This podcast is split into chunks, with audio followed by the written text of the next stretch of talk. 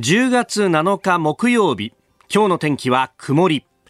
ニッポン放送飯田浩司の OK Cozy up。朝6時を過ぎました。おはようございます。ニッポン放送アナウンサーの飯田浩司です。おはようございます。ニッポン放送アナウンサーの広田美由ですニッポン放送飯田浩司の OK Cozy up。いつもですと新行アナウンサー登場のところ今週は遅い遅い夏休みをいただいております、えー、日替わりでアナウンサーの方々に手伝ってもらっていますが今朝は広田美幸アナウンサーです。よろしくお願いします。よろしくお願いします。いやちょちょっとね先ほどあの上柳さんのエンディングの話の中でもありましたけど今日は曇りで若干暗いそうですね外ちょっと暗いですよね、ね、ようやく明けてきましたという感じですが、はい、気温19.3度となんだかね、まだ昨日なんか、外歩いてると日差しの中では暑いな、みたいな。もう日中暑いんですよね。ね本当ですよね。ずっと平年上回ってますからね。もうなんかね、あの寒暖差もあるし夏の疲れもあるしみたいなねもういろんなものがこう 量の肩にこうのしかかってくるような。お疲れ気味？そう。背中に粉木じじ乗ってんのかみたいな感じでね。どうもこう背中を丸めながら放送しております石のように重い。まあまあもう下半期も始まってますし、はい、そうですね。始まって一週間、まあ、頑張っていきましょう、はい、であのちょっとねそんなあの眠たい目がうわっと開いた感じがあったんですが、うん、えー、朝日新聞の一面にですね、まあ、トップではないんですけれども、えー、本社に新聞協会賞という、えー、記事が載ってました。へえ、そうなんだと思ったらですね、えー、LINE 個人情報管理不備報道ということで、あの LINE の、えー、個人情報が、えー、個人情報に関して、まあ、あの、もともとね、この、親会社が、まあ、あの、韓国系でもあるということで、まあ、そこからのアクセスもできたし、さらに、えー、中国の、まあ、技術者たちのアクセスというのも可能であったということが、ね、スクープされたとい。うところで、はい、えー、これにですね新聞協会賞とおおそうかとまさにこの番組にもですね、うん、えー、何度も出てくださっている、えー、峰村健二さん、えー、この LINE のスクープには相当こう関わっていた上にですね、はい、LINE のスクープ直後にも番組に出てもらってでその結構取材の模様みたいなものもあの話して、えー、くださってですね、えー、まああの LINE の幹部とも何度も何度もこうこう、取材というか、ね、えー、話も聞いたしというような、とか、まあ、あの、中国からのいろんな情報だったり、韓国からの情報というものも、えー、含めて、はい、えー、で、えー、しかもこういうものがですね、まあ、あの、画像とかも含めて海外で、まあ、保管されているということになると、これが、まあ、あの、今話題になっている経済安全保障の面でもとか、ね、えー、スキャンダルのもとみたいなものを、こう、外に握られるっていうのがどんなリスクかっていうところまでですね、こう、いろいろとお話をしていただいたことを思い出して、いやこれはめでたいなと。ね、えー、今回、まあ、あの、朝日新聞社に、えー、送られるという賞ではあるんですけれども、はい、まあ、この見出しを見ると、もう、あの、陣頭指揮を取っていたのが誰かっていうのがですね、えー、まあ、あその意味では、まあ、あの時も確か話してもいましたけれども、社内でも相当こうバトルもあったし、そうじゃなくてもですね、確かこれも放送でも言ってましたが、僕はね、朝日のネオコンって呼ばれてるんですよ、なんて言って、社内外からもいろんなこう圧力にも、こうね、さらされながらも頑張ってきたっていうのが、まあ、あのー、まあ、確かにですね、えー、朝日の両親だよなというふうに思いながら、えー、私も何度も仕事をさせていただいたんですけれども、まあ、めでたい、こういうものがと。ね、改めて、あのー、記事で読むことも、えー、できるとも思いますし、はい、えー、また今度ですね、えー、いろんなところで、この番組にも定期的に出てもらおうというふうに思っていますので、まあそこでもいろいろとですね、えー、聞きたいと思いますし、またね、この人はいろんなところにこう、いろんな卵目をしてますから、えー、えー、えー、次のスクープどこ狙ってるんですかということも含めて、また聞いていきたいと思います。まあ知り合いがおってくんで出てくると、それはそれでびっくりだなと、ね、嬉しいですね。ねえ。はいえー、今朝の新聞は結構ね、各紙一面はバラバラという感じであります。後ほどご紹介いたします。あなたの声を届けますリスナーズオピニオン。この傾向ジアップはリスナーのあなた、コメンテーター、私だ。そして今日は広田アナウンサー、さらに番組スタッフとみんなで作り上げるニュース番組です。えー、ぜひメールやツイッターで、えー、お寄せください。あの、ツイッターで去年のこの時期のね、えー、ツイートをこう出してきながら、去年のこの時期は、あの、さすがに寒い、そろそろトレーナー出しますって書いてあったんだ、と、えー、鍋さんという方がね、えー、書いてますけれども、えー、そっか、その意味じゃ、気温の下がりも今年は鈍いのか、そうですね。まだまだ暑いっていうのはやっぱり異常だったんだな、というね、えー、えー、感じもありますが、ね、えー、ありがとうございます。えー、ね、えー、今日のコメンテーターは明治大学准教授で経済学者飯田康之さん、6時半頃からのご登場です。えー、まずはですね、昨日、岸田内閣の副大臣政務官人事が、えー、正式に発表がありました。えー、これについて。そして7時台は、米中の高官が会談、えー、対立回避、対話維持かというニュース。さらには昨日の日経平均は8日続落でした。まあ、世界的に株価、上値が重い展開が続いているというあたりについて。えー、そして新しい国際課税ルール作りについて、OECD 最終合意に向けて、えー、事務レベル会合を、えー、8日にも開催するということです。えー、それからコロナ融資の返済について、えー、無利子等々猶予がそろそろ終わるぞというような話もあるようです。えー、そして岸田新内閣の経済政策、えー、成長と分配の好循環は実現性どのぐらいあるのかというあたりも聞いていきたいと思います。今週はご意見をいただいた方の中から毎日抽選で3人の方に番組のメルティー、スマホスタンドクリーナー金貨銀をプレゼントします。ポッドキャストや YouTube でお聞きのあなたにもプレゼントが当たるチャンスです。番組ホームページのプレゼント応募フォームから、住所やお名前、電話番号を登録してご応募ください。ここが気になるのコーナーです。スタジオ長官各紙が入ってまいりました。えー、今朝は、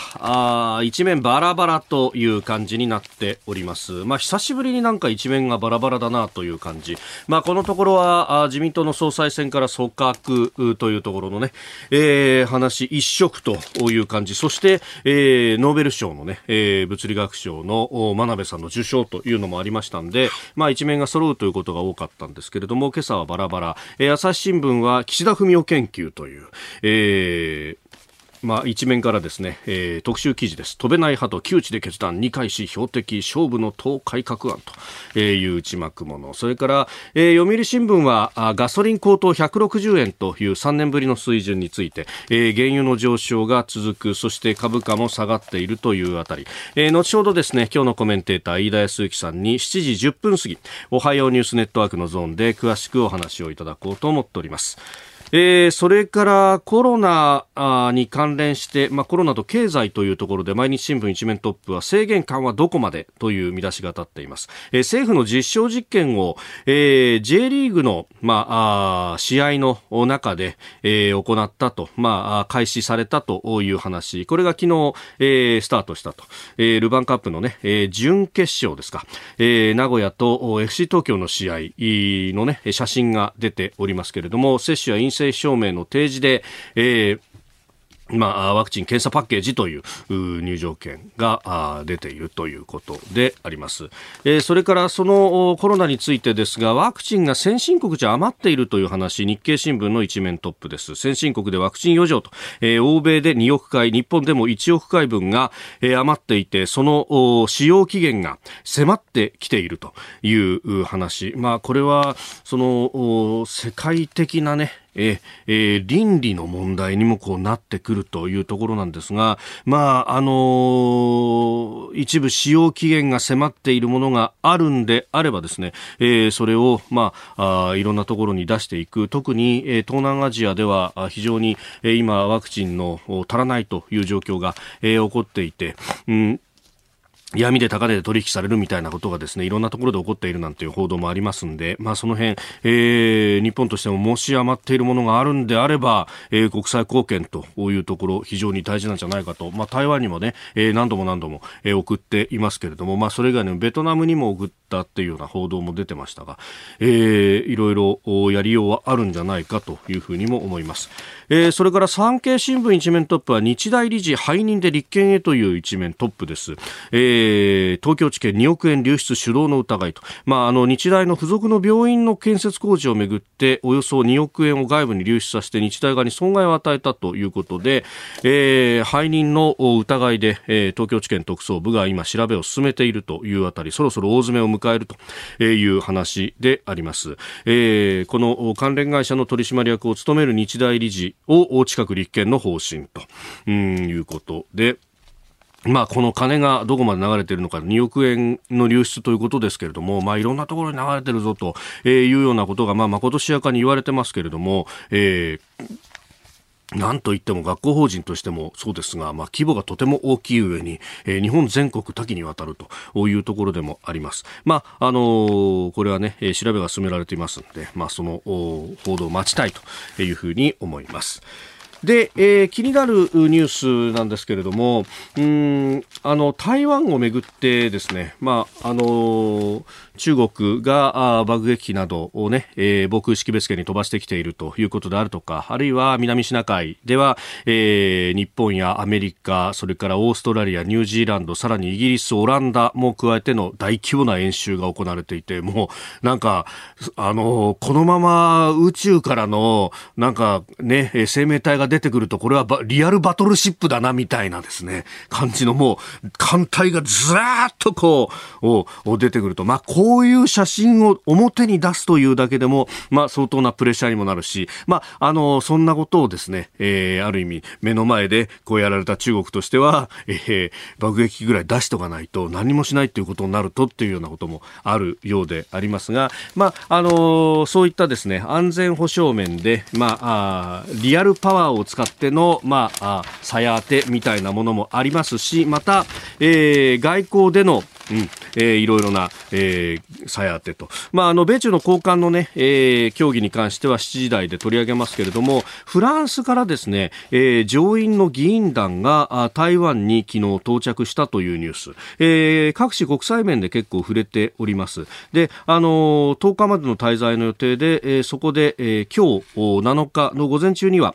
えー、蔡英文総統との会談などもあると。あのー、フランスも、まあ、海外領土としてニューカレドニアなどを持っているということでこのアジア太平洋地域、まあ、インド太平洋地域に関しては非常に、えー、関心もあるしでかつ独自のインド太平洋戦略というものも、えー、ちょっと前に策定をしてですね。であの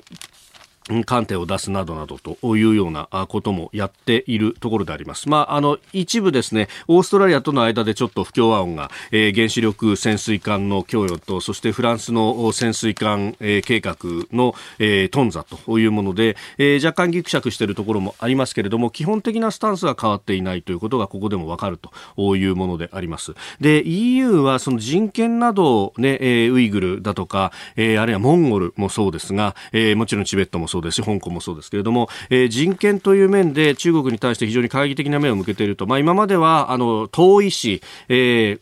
経済的なメリットがあればそれでいいだろうというような人たちも多かったんですけれども、えー、フランスも人権に関してで中国と非常に厳しい目を向けていますしドイツも政権がこの後、えー SPD 社会民主党に交代していくということになるとより左派的な勢力になって人権に対しても、えー、厳しい目を向けるようになると。であの中央諸国であるとかもですね、もともとそのソ連の圧迫を受けていたという歴史から、やっぱり人権だとかってもね、非常にあの関心が高いということもあって、えー、台湾に非常に接近しているところ、チェコなんかもそうなんですけれども、あるし、あるいはバルト三国、これも EU に加盟しておりますが、えー、台湾と接近、中国と違反ということを、まあ、リトアニアなどはですね、えー、積極的に行っているところもあると、まあ、全体として、まあ、価値観を同じくする国々がそれぞれの立場ありながらも、えー、懐疑的な目を向けてきているという全体の流れが、えー、こうして外交の面でも出てきているぞというニュース、まあ、これもこの地域全体を見渡すと非常に大切なニュースなんじゃないかと思い取り上げました。えー、ここが気になるでした。この時間からコメンテーターの方々にご登場いただきます。えー、今朝は明治大学准教授で経済学者、飯田康之さんです。おはようございます。おはようございます。よろしくお願いします。はい。さあ、まずはですね、この時間、えー、昨日決定した岸田内閣の副大臣政務官人事という、まあ、ちょっと渋いはいはい。ニュースではありますが、まあ、でも、大臣支えて政策回していくっていうのはこの人たちっていうことになりますよね。で、そしてやはり大臣人事、そして、えー党役員人事を見ていますと、はいお岸田内閣うの目指しているものっていうのが非常によくわかると思うんですね。んで、えー皆さん今回の大臣人事、はい。あれ、名前知らないっ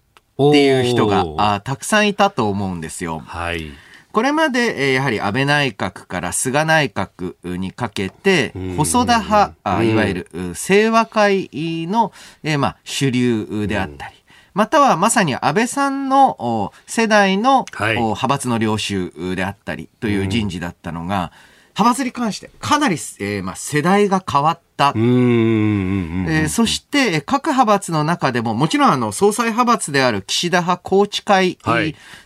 まあ、入閣が多いというのはもう当然なんですけれども、うん。えーその一方でですね、各派閥の中で、ん主流とも言えない感じがするな、という人をええ。上手にピックアップしていてですね、うーん。えー例えば総務会、自民党の総務会っていうのは、はい。自民党の中の意思決定機関なわけですけれども、そこに、えーまあ、福田達也。福田達夫さん。あ福田達夫さん、ええ福田達夫さん、ええ失礼する。福田達夫さん、これも、おまあ、どちらかというと、今回で言うと、はい。高市さんを推した安倍さんの意向に、まあ、はいちょっと割とお批判的だった。あーそうですよね。豆腐一新の会っていうのを作ってね、ね自由に投票させろっていうことを言。った人ですもんね。まあもう事実上、細田派で自由に投票させろっていうってことは、高市さんに入れないって言ってる話なので、うんえーこれなんかも、おまあ絶妙に、これまでの派閥の世代を変えようとしているとうん。うんうんうん。で、えーまあ、えーこういう状況を見るとですね、メディア等では、あの、非常に地味で内向きだと。そうですね。で、派閥均衡だみたいな話をふうに言うんですけれど。ども、それは随分浅い話で、うんえー実際自民党が政権与党であるという状況では、自民党が変わらないと、えー政権も変わらないんですようん。よくその、えーまあ、世代交代をとか、はいえー新しい風をっていうふうに言ってるのは、別になんかあのメディアで目立つ人を大臣にしたり、はい。メディアで対立している人を引き上げたりはい。することではなくて、えーこういった形で地味ではあるんですけれども、これ完全に世代が変わったなと。そうですよね。で、世代を見るときもね、あの、はい。国会議員は年齢で見ちゃいけなくて、うんうんうんうんあのー当選回数。の方で見ないと意味がないので、えー単純に年齢が若くても、決して新世代じゃないっていう人だっているわけなんですよね。うん。で、えーそういうところに注目していく一方で、えーはいまあ、いわゆる当たり前ですけれども、この仕事の面で、ええー注目、えーせずあ注目に値するのはやっぱり、えーデジタル。で、牧島さん、はい。えー年齢もさることながら、当選3回。そうですね。えうん。で、えーそして、まあ、学術的だとかアカデミックキャリア、あつまり学者としてのキャリア、もある方うんが大臣について、はい。えーそして、えー副大臣、うんえーこちら、あ小林文明氏。はい。彼も若手の中での、いわゆる産業政策、はいデジタル政策、う非常に、まあ、中心になって若手の中で活躍してきて。まあ、もともと政策通と言われてきた人ですよね。そうですね。ね。えー、お副大臣にして、はい。そして政務官は山田太郎ですよ。山田太郎さんというともう、オン、もうネットだけで選挙をやってみようって言って参議院選挙勝ってきた人。そうなんですね。うん。まあ、山田太郎さん、元みんなの党はい。で、えーその意味でも自民党の中では暴流中のんうんうん暴流にならざるを得ないんですが、はい。えーずっとですね、このデジタル、そしてネット上での表現規制えーはいについては、うん。専門家中の専門家。うんで、もともと、おですから山田太郎氏は自民党に壊れて、うんえーまあ、この立場についたと、うん。いうことで、こういったところで、ともすると、えーまあ、形だけになってしまうんじゃないかと言われたデジタル庁を動かすという意思を感じる内閣ですよね。えーまずはあ副大臣政務官人事についてでありました。8時までお付き合いいただきます。今日もよろしくお願いします。よろしくお願いします。えー今朝のコメンテーターは明治大学准教授で経済学者飯田康之さんです。引き続きよろしくお願いします。よろしくお願いします。えー、どうですか飯田さん、あの生活変わりました？緊急事態宣言が明けて。いや、まあ、あの、変わったと思いますよ。飲みに行けますし、まあねえーねそしてね、あの、いつものアシスタント、新業さんはね、このタイミングで夏休みっていう。ね、いやー、いいタイミングでというか、本当これはもう測ったように、ねえなんかね、裏情報で知ってたんじゃないかっていう知ね。ってたんじゃないかと。ねえ ここで解禁になるんじゃないかと。一方 MC は緊急事態宣言中でどこも行けない上に、台風が来るいや、そうなんですよ。どうしようもない。ない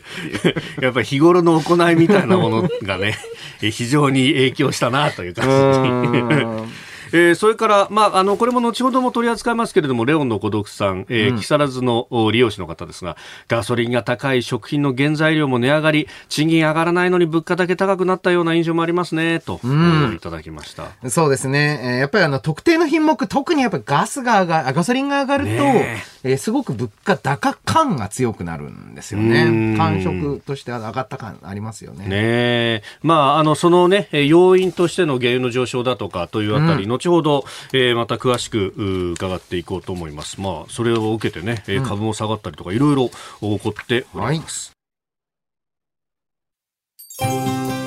ここでポッドキャスト YouTube でお聞きのあなたにお知らせですラジオ局日本放送飯田浩司の OK コージーアップ週末増刊号を毎週土曜日の午後に配信しています1週間のニュースの振り返りこれからのニュースの予定。さらにトレーダーで株ブロガーのひなさんが今週の株式市場のまとめと来週の見通しについてお伝えします。後半には Cozy up のコメンテーターがゲストと対談するコーナー。今月はジャーナリストの佐々木俊尚さん。臨床心理士で上級プロフェッショナル心理カウンセラーの武藤清栄さん登場です。メンタルヘルスとコミュニケーションをテーマにお送りします。週末もぜひチェックしてください。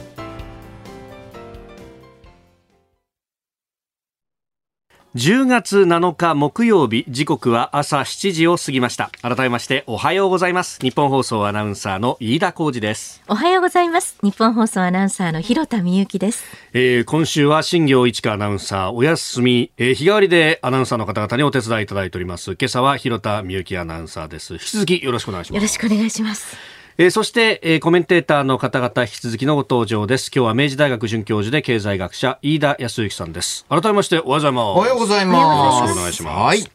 えー飯田さんには番組エンディングまでお付き合いいただきます。では、次第最初に取り上げるニュースはこちらです。米中高官が会談、対立回避で対話維持か。アメリカのジェイク・サリバン大統領補佐官、えー安全保障担当の大統領補佐官と、えー中国の楊潔チ共産党政治局員がスイス・チューリッヒで、えー6日会談を行いました。アメリカホワイトハウスは声明で、今回の会談について、米中間の競争を責任を持って管理することを引き続き目指していくと説明しております。えー、競争、責任ある競争、そして管理という言葉が出てきました。なんか冷戦チックですね。まあ、あの、これ、えトランプ政権のお時にかなり加速した中国からの輸入品への上ず上乗せ関税、んうんうんえーこういったものを、まあ、撤廃する、はいという方向。えーまあ、えー拡大していくと思うんですけれども、えええーそれこそ、お米国内、アメリカ国内ではコロナショック後からの経済回復に伴って、んえー当然様々な物資必要なんですよね。うんで、そういう時に、いまあ、現在製造業等で一番生産高多い中国からの製品に関税を課すってことは、はいもちろん中国への牽制であったり、いまあ、攻撃になる一方で、んアメリカ国内の国民にとっても、関税分高いもの買わされることになってますから、うんこういったものを解除していきたいと。はい。で、この関税引き上げ競争って、え。決して、えーまあ、えー両国といいますか、アメリカ側にとっても全然得がないので、えうんーまあ別の、おまあ、方法で、えーまあえー貿易以外のところで中国とお中国のいわゆる、うまあ、外交安全保障上の脅威っていうのに牽制していきたいということになっていくんだと思います。これそうすると一概に、ああ、腰が砕けたなっていうのもちょっと短絡的すぎるというか？まあそうですね。あの、実際この関税引き上げ競争は、えーまあ、え経済の専門家の中では、まず実効性がないと。中国にとって、えーどこまで、えーそこまでの脅威にならないかもしれない上に、はいアメリカ国内の消費者にとって、んえー非常に厳しいと。はい。で、えーまあ、コロナ前のある程度余裕がある状態だったら、まあ、それでもお中国への牽制の方が重要視されるだったんですけど、このコロナショック後のはい状況で続けるほど大した政策ではないんですよね。まあ、中間選挙も近いですしね。うんで、えーやっぱりですね、物価が上がるっていうのが、あー政権党にとっては一番ダメージがでかいんですよ。うーん。あの、で物価が上がるのって、はいあの、全員わかるっていうか体感するじゃないですか。そうですね。ええうんうんうん。一方で失業云々だとはい結構な割合の人がリアルな問題じゃなかったりする。ああ、当事者以外がリアルじゃない。そう、当事者も本当に。にもう食脅かされている人以外にとっては、あんまり実感がないので、うんむしろ全員に実感ある物価の方を選挙前って結構重視しがちなんですよなるねほ。ど。で、えーその一方でですね、はいえーじゃあどうやって中国の安全保障における脅威っていうのを封じ込めていくかって言ったら、えーどのぐらいこのアメリカとそれ、えーアメリカとの同盟関係がある国っていうのが連携できるのかあーうんというところ。やっぱりこのお直近ですとオーストラリアをめぐる問題で、はい。えー少しですね、ええ。ちょっとフランスとの間うんうん。に隙間風えーが吹いたので、はい。それをしっかりと修復するっていうのが、えーこれからのおサリバン補佐官の、まあ、仕事、お目先の仕事ってことになるわけですよね。うーん。まあ、あの、ブリンケンさん、あの、国務長官も、まあ、ヨーロッパ入りしていたりもしますし、あの、で、フランス語でインタビューに答えたりとかね、うんしてますもんね。結構そこは気を使ってるところがありますか？そうですね。えーやっぱりですね、えーふまあ、正直その対中同盟、はいえーの中で、ヨーロッパはやっぱり中国の直接的な脅威を感じていない地域、んまあ、これはもう距離の問題です、はい単純に。なので、えーそこをしっかりと、おまあ、アメリカ、日本、台湾、オーストラリア、インド等々、価値観共有しておいてもらわないと、えん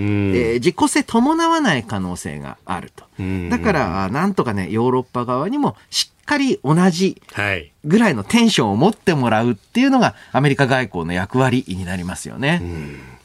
えーまずは米中のお高官の会談、えーそして、まあ、アメリカの対中政策のお部分、えー連携というところをお話しいただきました。おはようニュースネットワーク。東京有楽町日本放送キーステーションに全国のラジオ局21局を結んでお届けいたします。おはようございます。日本放送アナウンサーの飯田浩二です。今朝のコメンテーターは明治大学准教授で経済学者の飯田康之さん。取り上げるニュースはこちらです。昨日日経平均8日続落、円相場も値下がり、国債も売られるトリプル安。昨日の東京株式市場日経平均株価の終値は8日あ8営業日連続で下落し前の日と比べ293円25銭安の2万7528円87銭で取引を終えました。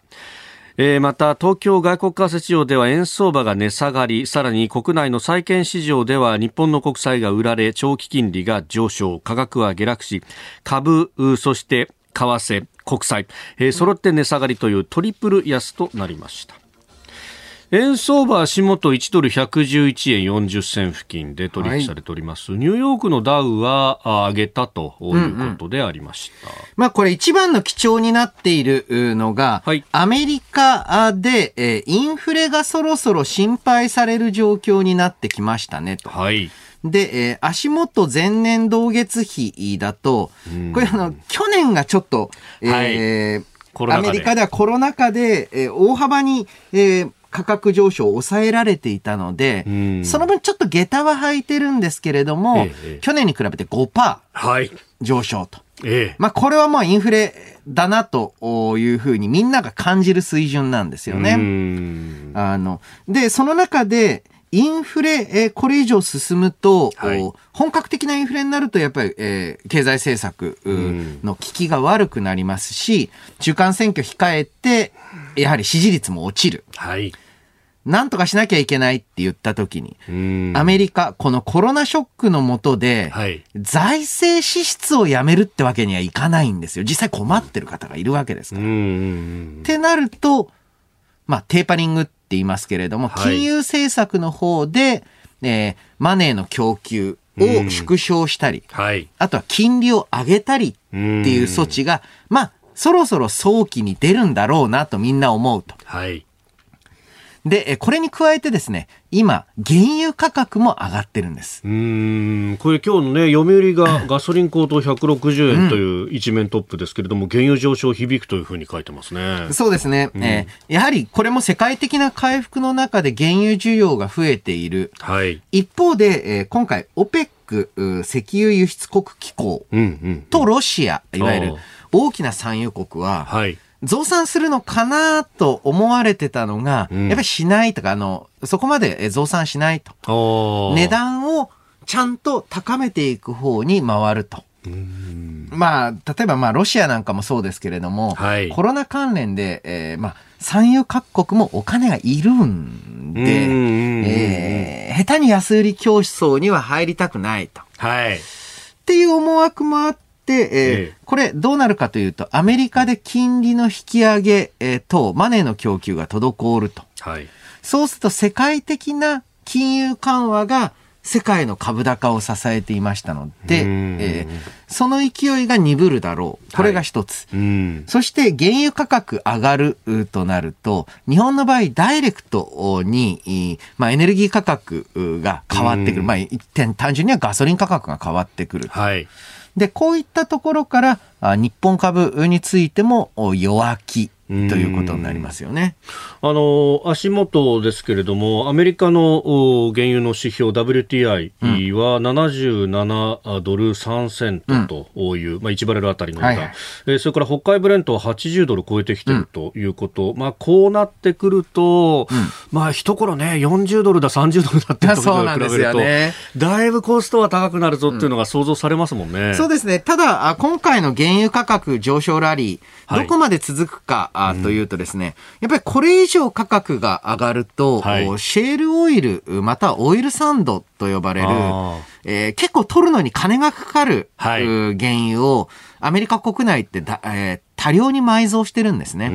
ん普通だったら採算合わないから取らないんですよ。はい。なんですけれども、原油価格がこれ以上上がり始めると、うんうんうんまあ、あの、そこから無理やり絞りと、絞り取る。まあ、文字通りオイルサンドだったら絞り取るんですけれども、絞り取る。えー絞り取ろうという動きになるので、これ以上の上値は追いにくいと思います。そうすると、まあ、これ、オペックやロシアだってはい、同じこと考えてますから、ええこのぐらいの価格っていうのが、あーちょっと落ち着きどころになってくる。今のあ80ドルいくいかないっていうところがうん、落ち着きどころにはなるんですけれども、なるほど。その一方で日本国内の場合ははい、少し円安傾向ええをなぜかええというと、はい。アメリカは金融引き締めに向かおうとしてるわけです。うんまあ、どこまでかわからないですけど。でも日本は岸田内閣う言及しているように、アベノミクスう継承して金融緩和続けますので、しかもあの国内デフレでまだまだ、えー金融緩和やめる必要なんて全くない。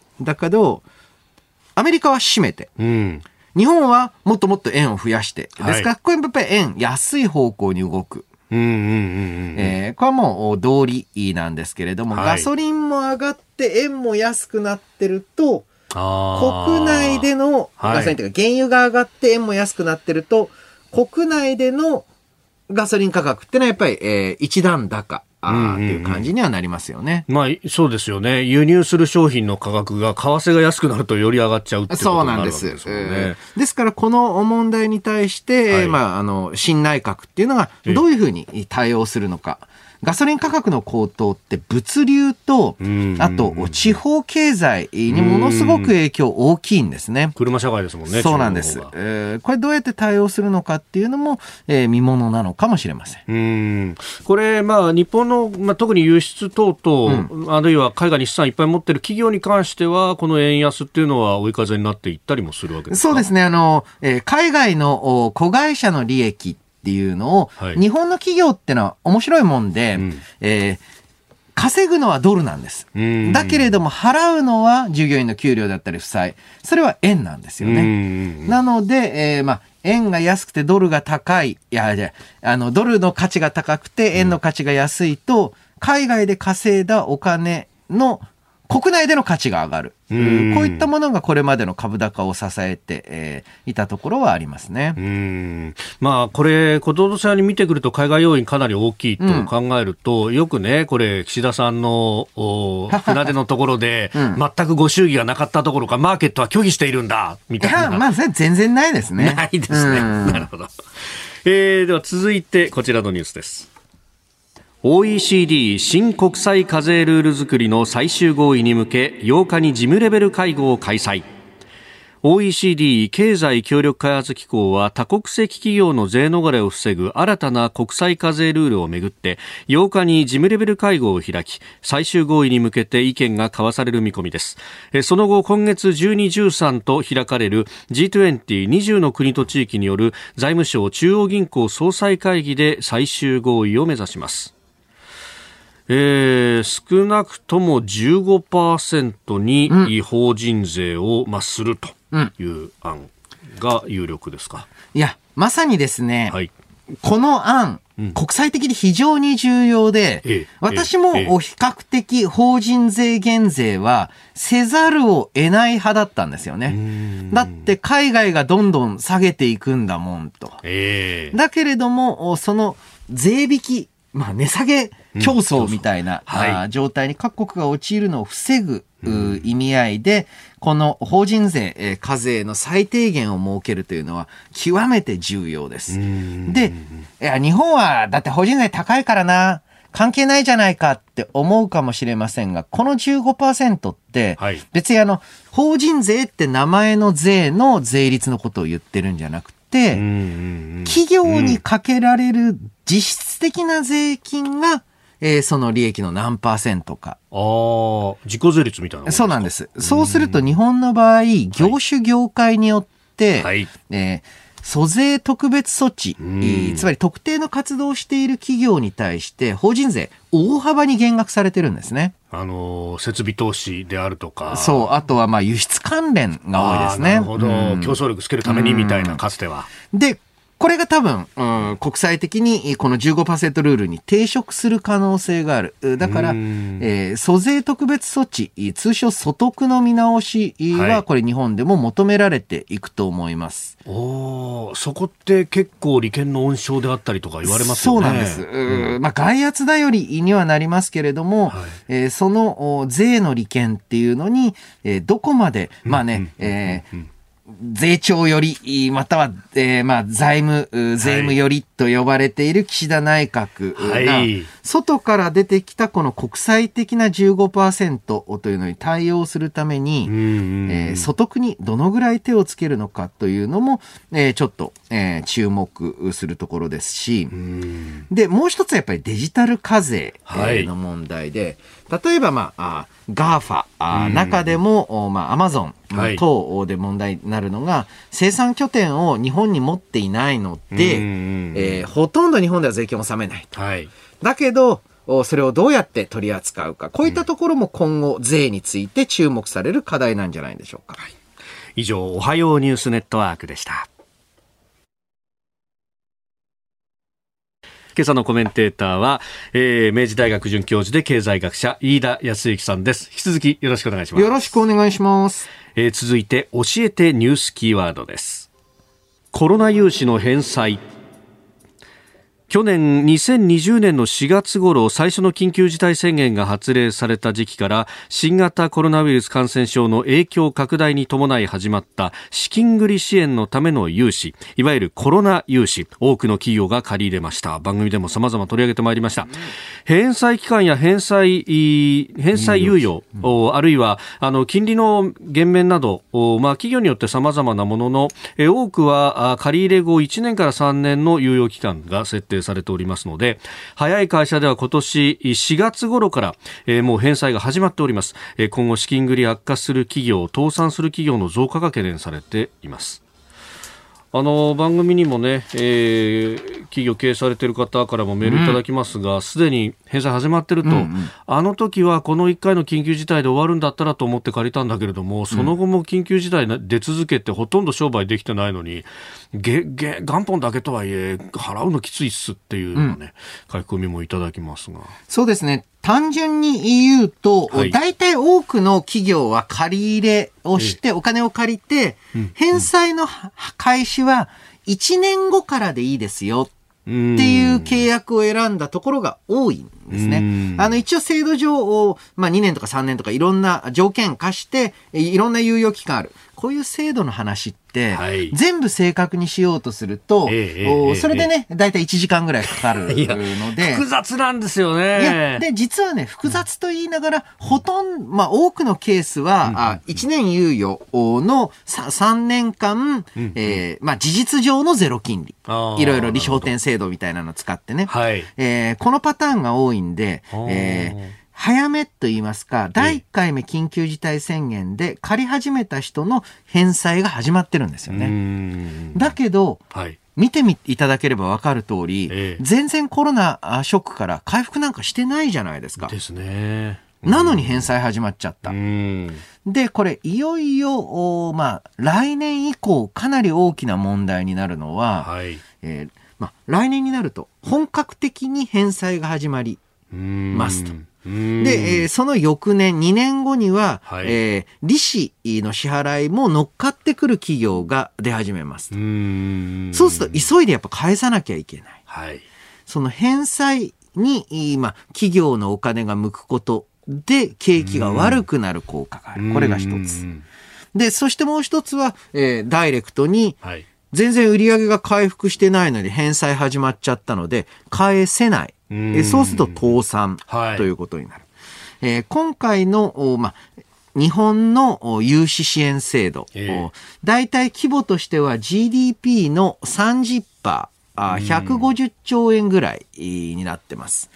で、えー、これがですね、返済が始まった時に返せないが始まると、返せないという状況が生じると、相当にえー、日本経済にとって大きなダメージになります。で、えー、だからこそ、本来であればまず、えー、しっかりと企業が被った損失に応じた給付っていうので救わなきゃいけない。これが一つ、はい。そしてもう一つ、もうちょっとハードルが低いものとしては、猶予期間、さっさと伸ばそう。えー、あと、無利子期間、さっさと伸ばそうと。はいこの制度できた時、実は去年の、まあ、えー、第一次の補正の時か。はい。えー、僕すごい褒めたんですけど。そうですよね。うん、あの、これは有効だと。で、その時も私も、まさか、1年半も続くと思ってなかったし、はい。えー、それはあの、この融資制度についての大枠を立案した官僚グループも、まあ、思ってなかったと思うんです。うんうん、で年が明ければと。そう、年が明ければ、まあ今年いっぱいはしょうがないけど、ぐらいのイメージだった。だけどですね、えここまで引っ張ってしまったからには、はい、え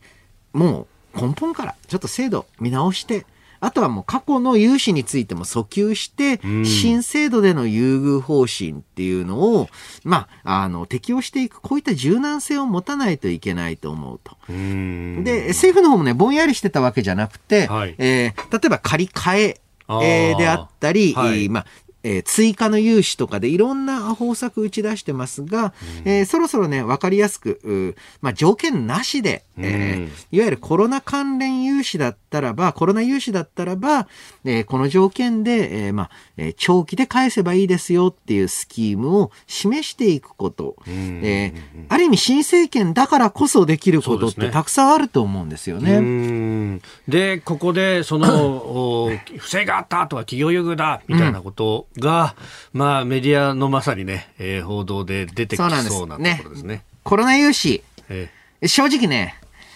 まあ、いろいろあるえーね、いろいろありますと。ー あの、大部分でそうそう頑張ってるんですよ。そうなんです。ねあの、すぐこういうの少数のね、不正とか、はいね、中にはやっぱね、すんげえの出てくると思うんですよ。うんそういう時にしっかりと、でも大多数はって言って救済続けられるかどうか、重要ですよね。えでは続いてここだけニューススクープアップです。この時間最後のニュースをスクープアップ。飯田康之さんに聞く岸田新内閣成長と分配の好循環の実現性。今月4日に発足した岸田新内閣の最大の柱は成長と分配の好循環。ではその実現に向けて分配政策成長戦略どう進めていくべきなのか。新型コロナの第6波感染拡大も懸念される中で具体的にどんな経済政策を取っていくべきなのか伺ってまいります。あの就任の会見の、ね、中では、はい。金融所得課税の見直しなんていうところにも言及しておりました。まあ、あの、これ総裁選のお間も高市候補なども言及していたところおなんですけれども、そうですね。まあ、あの、正直、喫緊の課題ではないので、早期に検討される可能性は私薄いと思ってるんですけれどもこ、こでまさにね、高橋さんにインタビューした時も、うん。高橋さんも、いや、物価が2%まで上がった時ですよっていうふうにね、かなり先だということを、まあ、示唆してましたよね。。はいい。ただまあ、これ1億円の壁問題と言ってですうね、えー株式譲渡、お株で儲かったとか、はい配当を得たはいっていう所得については20%なんですね、課税。うんうんうんうん。えー一方で、給与所得については、はいあーまあ、あとは事業所得については、えまあ、大体、まあ、最高でも、おうんまあ、50%ええいかないと思います。あの、これ、よくですね、うんえー課税所得4000万円以上だと、はい。最高税率は55%ですっていうふうに、はい。えー書かれるんですけれども、これ、限界税率っていうやつで、ええええー4000万円を超えた分に55%かかってくるだけで、えー4000万円の55%取られてるわけじゃないですからね。。ああ、なるほどね。はい。えーで、えーこういったまあ大体ですね、4000万、5000万ぐらいで、えーまあイメージとしては30数パーセント取られてるかなっていうイメージでいけばいいと思うんですけれども、はいいろいろ控除とかね、えーありますから、そうですね。あの、そうするとですね、うん1億円以上稼いでいる人ってほとんどが、まあ、し株式とかはい配当なんですよ。金融の方の所得になええると。金融所得、なんか1億円超える給料もらってるって、それね、プロ野球選手とかぐらいじゃないで、あと、えートップ経営者とかね。ええええええそうすると、なんか1億円よりもっともっと稼いでる人の方が税率が低くなってしまう。うーん。これちょっとやりすぎなんじゃないのかっていうことで、えー例えばですね、えー一般的な他の所得と同様に累進課税、えー課していくとか、あとは、あの、イギリスのように一定額を超えた場合には、はい金融所得課税のお税率を上げるとか。これあの、なんで出てきたかっていうと、これアメリカとイギリスで検討が始まってるっていうのも、ちょっと、おまあ、えー一つ言及するきっかけになってるのかなと思うんですよね。なるほど。で、あの、今日一部の新聞には、あの、所信表明の原案が出てきていて、その中に、まあ、地域や業種を絞らない形の給付金、まあ、これある意味、あの、去年やった持続化給付金に似てるのかなとも思いますが。まあ、ただ今回の場合、事業規模に応じた給付金ということになってます。うんはいで、この事業規模っていうのが実は、まあ僕はまだまだピンときていなくて、もしかしたらまだ具体案が決まって、決まりきってないのかもしれないんですけれども、なるほど。本来であれば、損失額に応じた給付金でなければいけないわけですよね。うんうん。それはなんで事業規模に応じた給付金なのかちょっとわからないんですが、持続化給付金のように、はい。小法人から中小企業、従業員を何人も雇ってるような企業まで同じっっていうわけには確かにいかないので、うん一歩前進はしてるんですが、はいせっかく日本って、えええー税金取るために企業法人のデータちゃんと取ってるわけですよ。そうですよね、ええ確かにね、法人番号まで振られて。そうそうそうそう。んえーだからこそ、はいお実際の損失に応じた給付っていうビジョンを打ち出す必要があると思うんですよね。うんで、例えばあの、えーまあ、損失といいますか、はいあ利益からあ損失に転落した企業についてはいで、その損失の何割を補填とかっていう形にした方が、うんうんえーまあ、意味のあるものにできるんじゃないのかなとは思いますね。まあ、例えば2019年と比較してとかいうそうですね形で、まあ、コロナ前と比較になりますよね、当然ながらね。そうなんです。そうするとですね、必ずツッコミが、はい新規設立法人はどうするんだ。ああ、なるほど。まあね、後から考えりゃいいんです、そんなもん。あのー、その、あその制度にはい。反対する、潰すために細部の話をするっていうのはもう上等手段ですが、はい。この状況ですから、もちろんその新規設立法人についての、えー方法っていうのも考えながら、その数として多いところっていうのをしっかりす、えー救っていくような、えーまあ、方策、こっちを優先させないと、まあ、しょうがないですよね。で、これコロナの痛みに関して、まあ、岸田さんも、その、総裁選の中でも数十兆円に上る、うん。まあ、補正を出すんだという話はしてましたけれども、その先の、こう、マクロ経済運営に関して、その、アメリカや、まあ、欧米のように、えーハイプレッシャー経済で、えー財政と金融両方でガンとやってくんだって、どうですか？そういう方向に行きそうなんですかね？岸田総裁といいますか、総理の話を聞く限りはそういうイメージあったんですけれども、はい。実際の閣僚の発言を見ていると、お財務大臣が早速、はい。財政再建の重要性の話をしてみたり、ん。えーまあ、もともと岸田派宏池会比較的財政再建よりいいの派閥だったので、はい。どこまで岸田さんの意見はかなり変わってきた。特に総裁選での論争を通じて、財政拡大寄りになってきたんですが、はいそれが各閣僚にまで浸透してるのかどうか、ちょっとお未知数っていうか、まあ単純に言うと疑問だと。だからこそこれからどうやって、えーはい。その岸田さん自身の意見の転換を浸透させられるかっていうのも勝負になってくるんじゃないでしょうか。これ気になるのが、あの、自民党の税制調査会長に宮沢洋一さんを当ててきたというあたり、まあ、この方もともと大蔵官僚でもあるしという、まあ、なんか、顔ぶれを見ると、おっという感じがありますそうよなんですよね。それはやっぱりあの、えー岸田さん周りの、はいえー方は、えーまあもともとは財政再建派が多い。そういった中でどうやって、えーまあ、岸田職を打ち出していけるか。だ正直、岸田さんだって僕、もう財政再建派筆頭だと思ってたら、はいだいぶ言うことが違ってきた。うんだからこそ、その、それ以外の人っていうのとも、しっかりと議論、論争っていうのを進めて、うんえーしっかりとしたあー財政金融政策で、高圧経済で、えーはいまあ、コロナからの V 字回復とその後の安定成長っていうのを目指す。それをしっかり打ち出してほしいですよね。これ、日銀との間で新たにこう、政策協定みたいな、アコードを結び直すみたいなことっていうのはあるんですかね、新政権になって。まあ、あの、別に結び直してもいいと思うんですけれども、うん今のところやっぱり金融政策はそこまでのお力にはならないですうねん。今はやっぱりちょっと財政フェーズだと思います。まあ、そのあたり、明日のね、初心がどうなるかっていうところ、そして、まあ、選挙を前にしてますんで、公約でどう書くかですか？そうですね。うん。その辺は、高市政調会長もね、まあ、責任はそうですね。まあ、あの、もともとはね、政調会っていうのはそのために、はい政策を作るためにあるうというところがあるので、えーまあ、新党三役の、おまあ、主張であったり、キャラクターっていうのも反映されていくんじゃないでしょうか。